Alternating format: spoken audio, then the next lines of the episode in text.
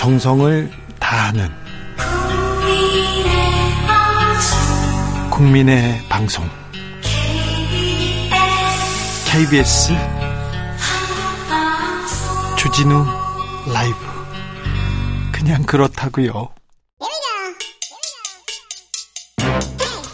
뉴스를 향한 진지한 고민 기자들의 수다. 라이브 기자실을 찾은 오늘의 기자는 뉴스타파 홍주환 기자입니다. 어서 오세요. 네, 안녕하십니까. 네. 뉴스타파에서 대우조선해양 파업 관련해서 굉장히 좀 중요한 영상을 공개했습니다. 어떤 내용입니까? 아, 대우조선 하청 노조가 파업을 할 때 이제 원청 직원들이 와서 파업 농성장을 철거하고 폭력적으로 이제 파업을 방해했었는데요. 당시 모습이 담긴 영상이었습니다. 불법이잖아요. 그러면 파업을 파업이나 뭐 이런 걸 그 방해하면 안 되잖아요. 대우조선 측은 이 파업 자체가 불법이었기 때문에 이런 행위에 뭐 큰 문제는 없다라고 보고 있는데 사실 아니 폭력을 썼는데 네. 파업이 불법이기 때문에 폭력을 써도 된다. 이건 말이 안 되지 않습니까? 대우조선 측은 폭력의 존재 자체도 지금 부인하고 있습니다. 근데 영상을 보면 확실하게 폭력을 쓰는 장면들이 나오거든요. 어떤 어떤 장면이 나옵니까?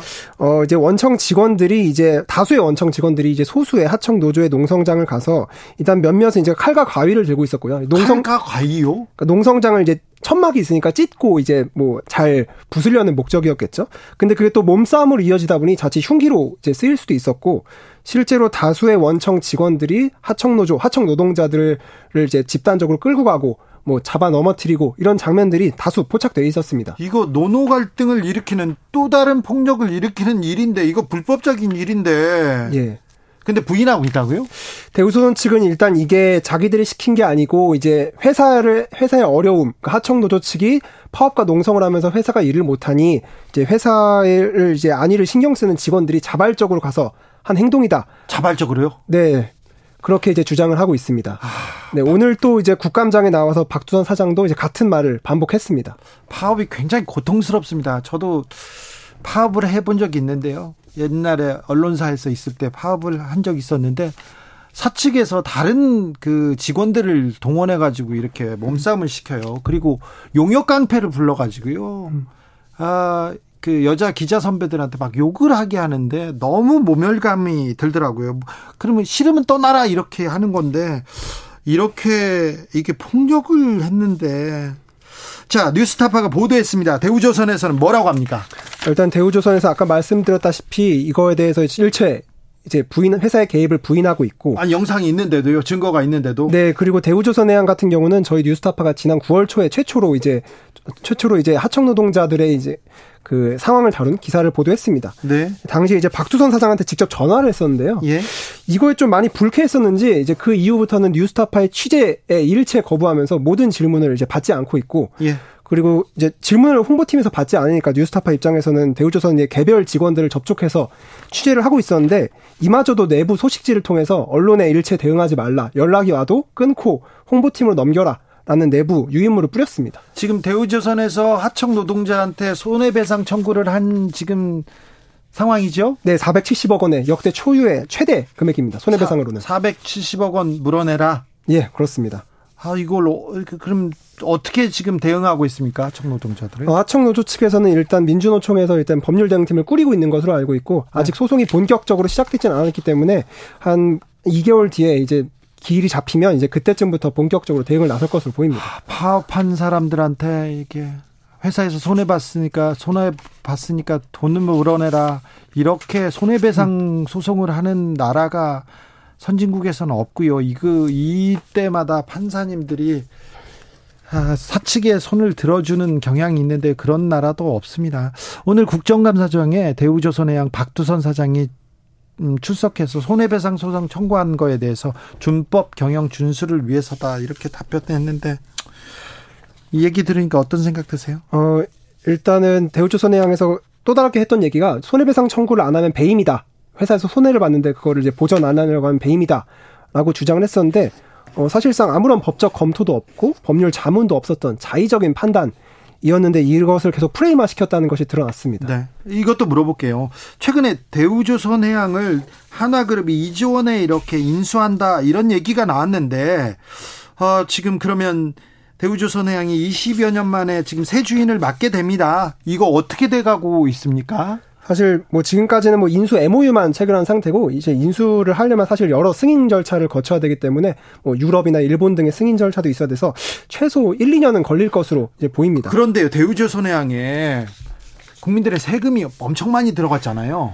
지금까지 약 11조 원 들어간 것으로 추산되고 있습니다. 11조 원 들어가 가지고 그 살려놓은 회사를 2조 원에 이렇게 넘긴다고요? 이거 좀 국민 들은 납득하지 못하는 분들 많습니다. 그래서 헐값 매각이라는 얘기도 많이 나오는데 사실 대우조선해양이 그동안 뭐 대우 이제 조선업 불황기 때문에 회사 크기가 좀 작아진 건 사실인데 앞으로 또 수주 호황이 한 10년 동안 계속될 거라고 보이지 않습니까? 그럼 그때 또 회사의 몸집을 불려서 팔 수 있는데 사실상 제가 취재해본 산업은행은 이제 대우조선의 상황, 노동 환경 이런 거엔 관심 없고 빨리 매각하고 싶어 하는 데만 안달인 모양새였습니다. 그래서 그런 이유가 아니었나 생각됩니다. 네. 음, 좀 조선업에, 조선업에 대해서 취재하면서 이렇게 좀 들여다봤을 거 아니에요? 네, 맞습니다. 조선업이 이렇게, 뭐, 우리나라의 기간 산업이기도 한데, 하청과 원청이 이렇게 나누어져 있고, 이중 구조고요. 노동자들 굉장히, 하청 노동자들은 많이 뭐, 다치거나 숨지기도 하고요. 좀 노동 구조를 좀 변화시킬 방법은 없을까요? 어, 일단 대우조선 해양 같은 경우는 이제 스스로 자신들이 이제 이거를 개선할 의향은 없다라고 저희 취재에서 밝혔는데 왜냐하면 이제 조선업이라는 게 이제 up and down이 있는데 down할 때 그러면 이 사람들 다 어떻게 하냐? 그래요. 그래서 고용하지 우리는 그래서 이 사람들을 직고용할 수 없다라는 입장을 밝혔고 사실상 이거에 대해서는 그동안 뭐 노동계에서는 어그 대우조선 같은 경우는 이제 합리적인 기성금 하청업체에 돈을 줄 때 합리적으로 줘라. 그동안은 네. 너무 자의적 으로 줬기 때문에 이제 하청 노동자들의 임금도 이렇게 오르락 내리락 할 수밖에 없었던 상황을 호소하고 있는데 네. 사실상 이 조선업계 전반에 대해서 원하청 간의 구조, 원하청 간의 이렇게 의존 구조에 대해서도 전반적인 분석이 필요할 것 같습니다. 일단 네. 분석조차 안 되어 있어요. 아, 오늘 국감에 출석한 이정식 노동부 장관은 조선업 고용 상황 개선할 음. 전담팀 꾸리겠다고 말씀하셨습니다. 음. 조금 정부 쪽에서도 좀 노력해 줘야 될 것 같습니다. 네, 맞습니다. 제가 취재한 이제 조선소 노동자들은 다 이렇게 말했어요. 다른 데 가면 돈 더 잘 버는데 왜 위험한 이곳을 오겠냐. 실제로 전체 산, 전체 산업군의 산재율이 0.57%인데 어, 조선업은 1.72%입니다. 어. 3배 가량 높아요. 그래요. 실제로 죽는 노동자들도 많고요. 근데 이런데도 임금은 사실상 우리가 흔히 말하는 건설업 노동자보다 훨씬 낮고 이런 상황에서 과연 누가 오겠냐 거제까지라고 그렇죠. 하는데 일단 이정식 고용노동부 장관이 이런 현실을 좀 많이 들여다볼 필요가 있다라고 보입니다. 우리 기관 산업이라면서 조선업이 우리 산업을 떠받친다고 얘기하면서 거기에서 일하는 노동자들 대우는 해줘야 될 거 아니에요. 대응은 좀 네, 실제로 보면은 제가 취재한 노동자들은 뭐 경력이 27년인데 아직 경력을 인정 못 받아서 막 한 달 월급이 220만 원이고 막 이제 그렇습니다. 27년 경력자는 다른 데 가서는 장인 소리 들을 텐데 왜 우리나라에서는 지금 이렇게 대우를 받는지 이건 좀 부당합니다. 네. 7598님께서 아, 뉴스 타파 기자님 애써 주셔서 고맙습니다. 대우조선은 공적 자금 많이 들어갔거든요. 그래서 제대로 대응해야 됩니다. 우리 세금 많이 들어갔거든요. 11조 넘는 돈이 들어갔고 그리고 앞으로 많은 그리고 기, 술 노하우가 있어요. 노동자들이 있는데 안타깝습니다. 아, 잘 들었습니다. 네, 감사합니다. 뉴스타파의 홍주한 기자 함께했습니다. 교통정보센터 다녀올까요? 윤하영 씨.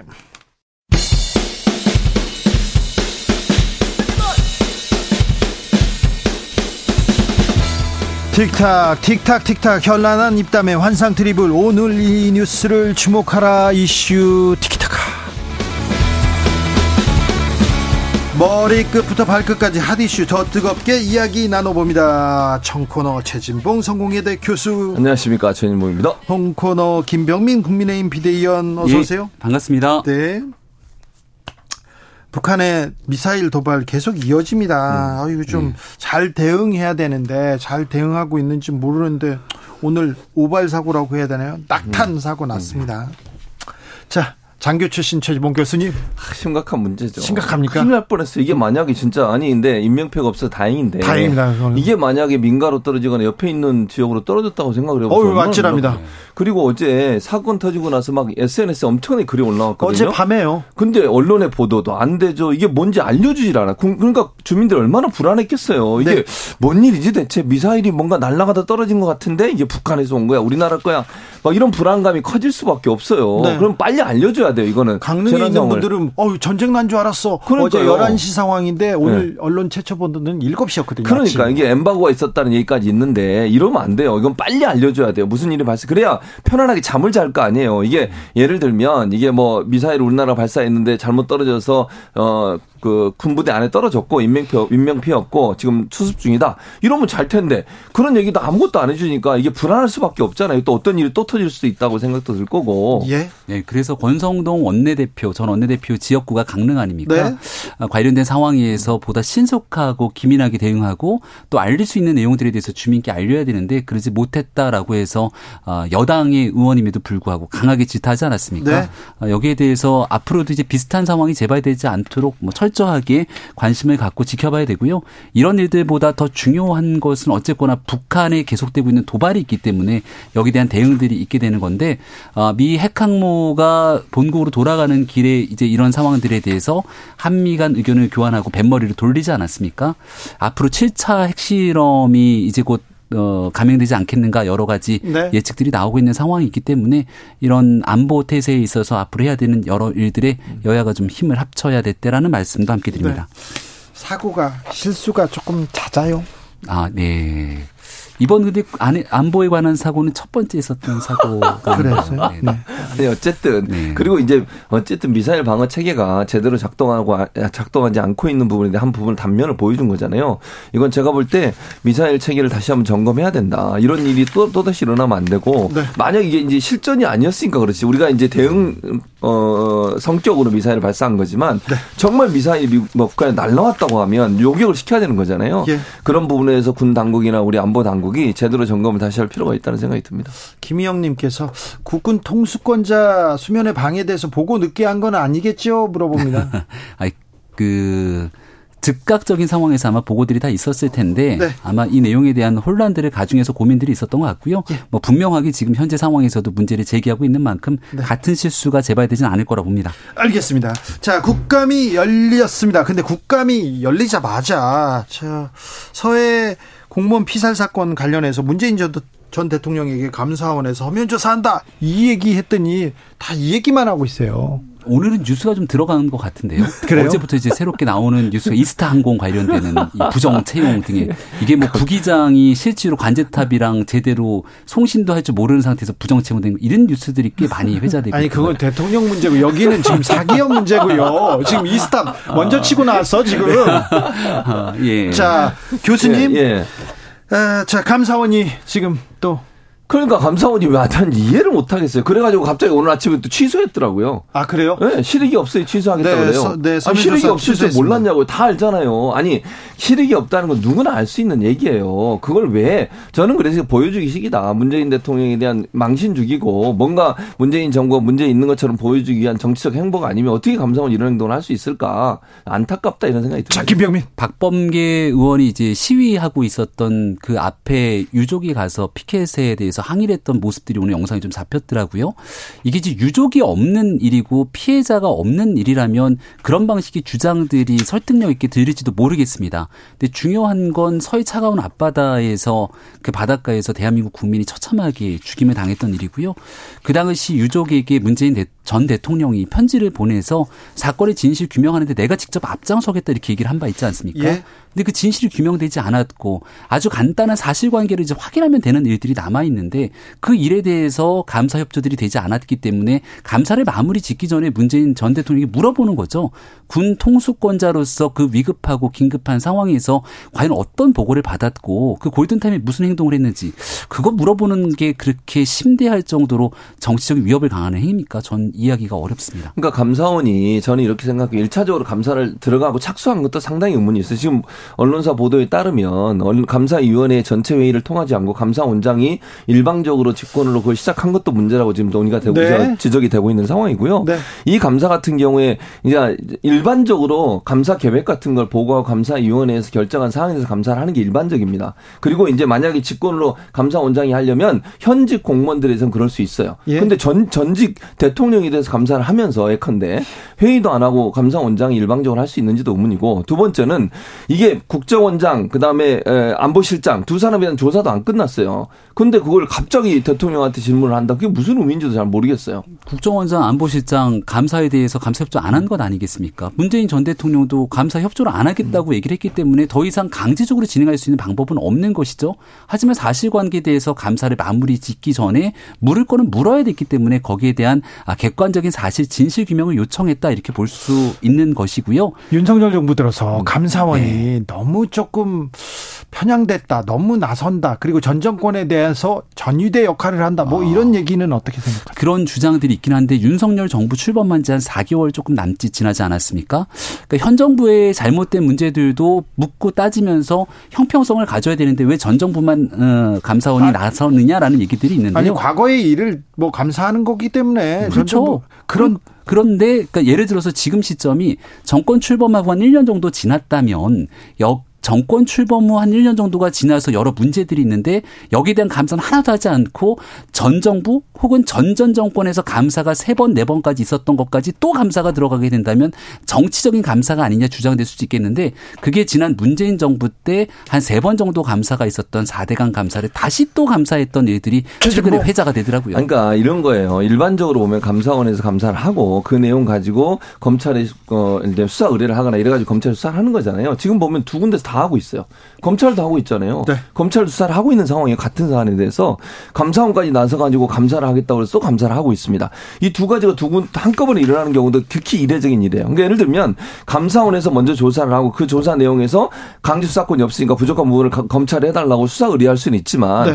그리고 지금 하고 있는데 감사원이 나서 가지고 뜬금없이 대통령한테 갑자기 질의서를 던지는 것 자체가 저는 의문이라는 생각이 들고 사실은 검찰에서 두 번이나 영장 받아가지고 대통령 기록관실도 다 압수수색했어요. 예. 대통령이 무슨 말인지 거기 다 나와 있을 거예요. 좀 쉬었다 가겠습니다. 예. 최지봉 교수는 48초 안에 예. 이슈를 한 30개는 얘기할 수 있을 것 같아요. 너무 이렇게 랩을 뭐 속사포 랩을 해가지고 그런데 네. 감사원 사무총장이 아, 예. 대통령실 수석한테 이렇게 보고하고 이거는 좀 부적절하죠. 보호 필름 안 붙였다면서요? 네, 부적절하네요.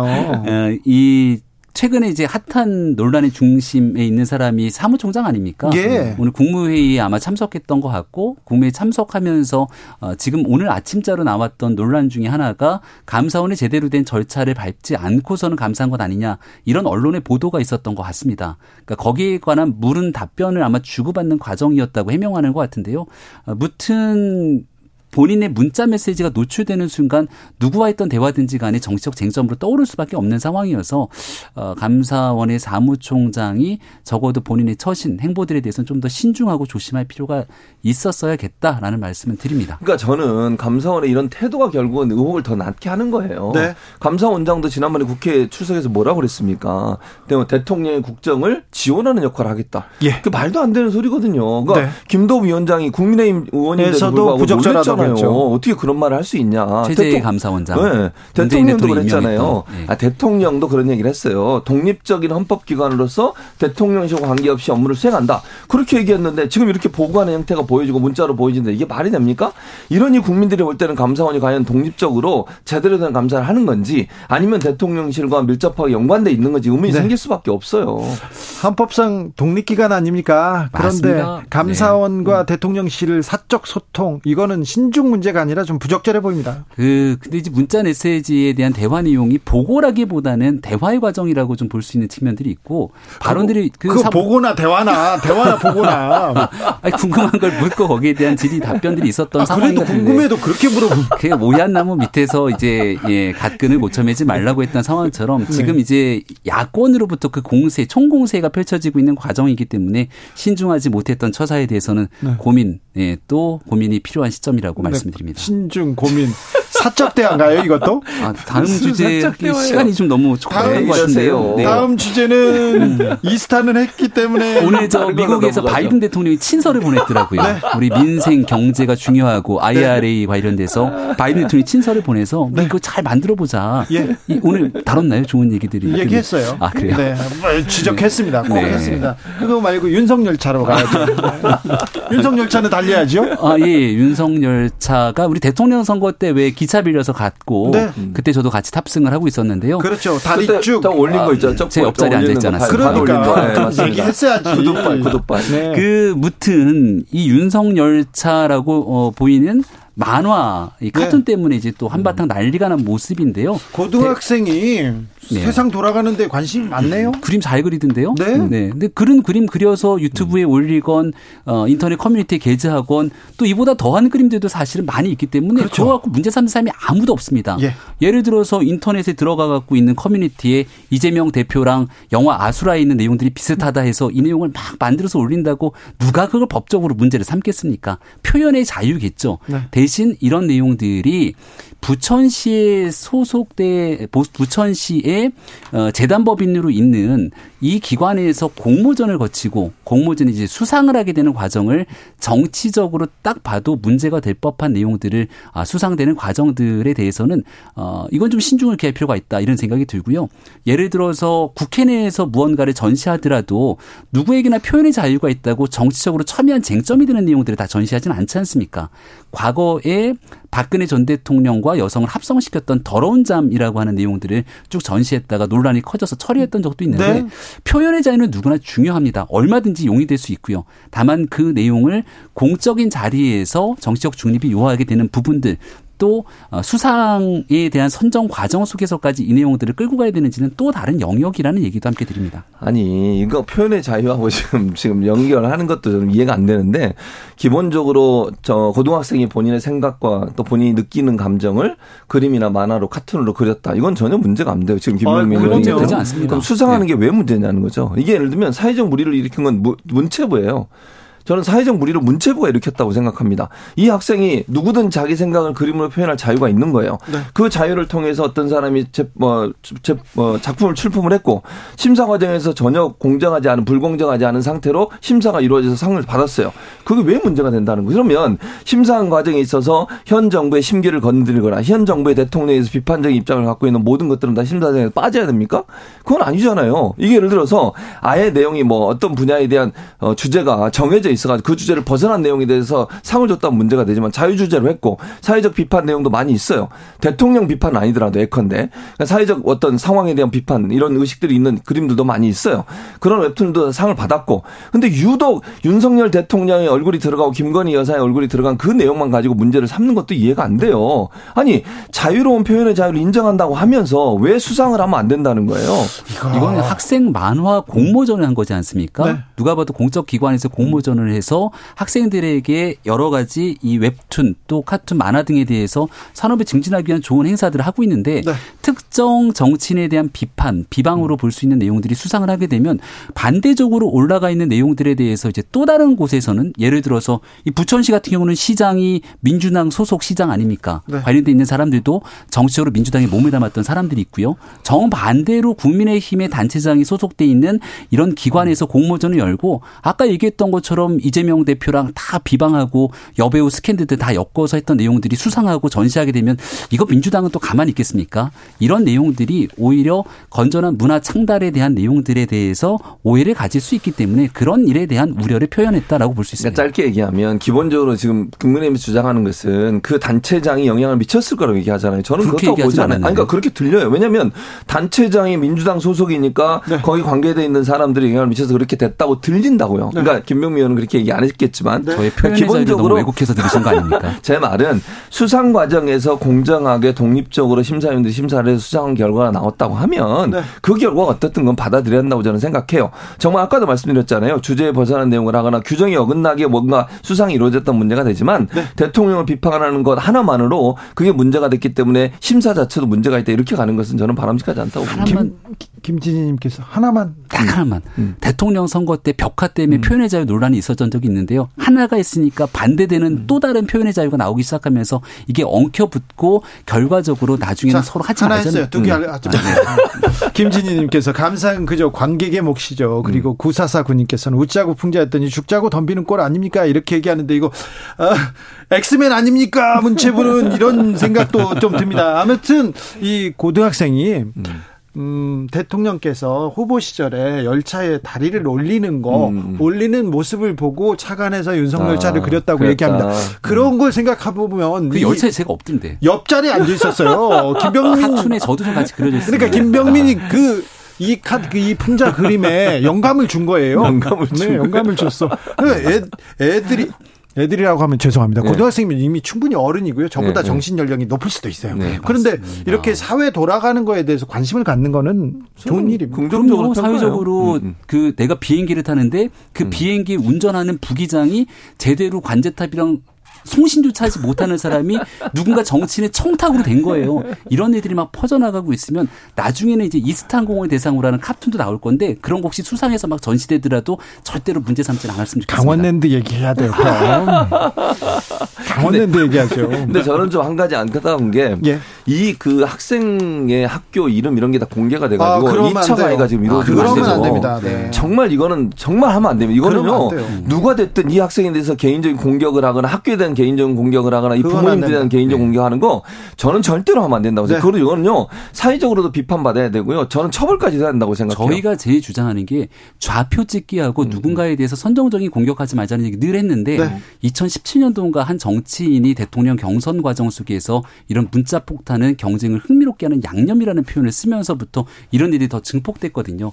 누군가에 대한 표적을 삼게 되는 문자 폭탄 등의 행동들은 없었으면 좋겠다는 게늘 초질과 네. 같은 지금 윤석열 대통령 지지자들이 어린 학생한테 그러고 있다니까요. 그러고 있다는데 그걸 지적하라니까 네. 뭔 소리 하는 거예요 하지 말자는 얘기를 하고 있는 거고 그게 네. 비단 어느 한쪽의 상황에만 얘기해서는 안 된다는 윤석열 대통령이 전 정부 탓 안 하겠다고 그렇게 얘기했는데 이렇게 김병민 의원은 나오셔가지고 계속 전 정부 연결시키고 그걸 하려고 그러세요. 탓을 네. 하는 게 아니라 그냥 상황에 대한 설명을 하고 있는 네. 거죠. 네. 그래서 누가 그림 그려가지고 그림 배워가지고 네. 김병민 의원 초상 하나 그려드려야 되겠어요 얘기합니다. 아, 저도 카툰 많이 있던데요. 그래요? 아무튼 네. 그 고등학생들한테 영감을 줬으니까 김병민 어. 대단하네요. 아, 근데 재밌는 게 뭐냐면요. 이와 비슷한 인터넷에 음. 엄청나게 지금 그림이 나오고 있어요. 네. 그러니까 이걸 이제 또 패러디해가지고 이 학생의 그림을 패러디해서 네. 또 비꼬는 문체부를 비꼬고 이런. 그러니까 저는 이게 문체부가 진짜 엑스민 역할을 한 거예요. 그러니까요. 창의적인 상상력을 동원하면 지난 음. 대통령 선거 때 그럼 바지라도 벗으란 말입니까라고 음. 얘기했던 한 후보가 있는데 이런 것도 패러디의 대상으로 또 얼마든지 창작물이 나올 수 있는 건 아닙니까? 음. 그러니까 제가 드리고 싶은 얘기는 표현의 자유 속에서 누구나 할 수 있는 일들에 대한 용인 음. 이거를 정치적 진영으로 대결 구도 속에서 너는 되고 나는 안 되고 하지 말았으면 좋겠다.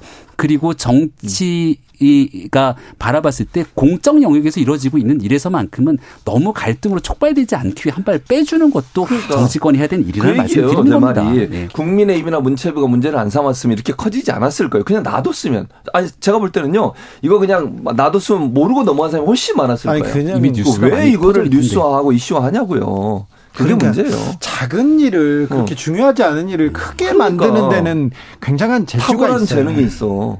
아, 그런가요? 네. 그 뭐더라? 김정숙 여사의 버킷리스트라고 들어보셨죠? 그때 한 칼럼을 썼는데 언론에서 세상에 그 칼럼을 썼던 기자를 대상으로 법적 소송을 해요. 얼마나 억울했든지 나중에 책을 냈더라고요. 김병민은 얼른 가세요 이제. 김병민은 예, 작은 일을. 너무 고생했어요. 네. 아니 고생했네요. 고생하시네요. 네. 자 김병민 최진모 오늘 네. 감사 감사합니다. 감사합니다. 고생하셨어요. 고맙습니다. 저는 내일 오후 5시 5분에 돌아오겠습니다. 지금까지 주준이었습니다.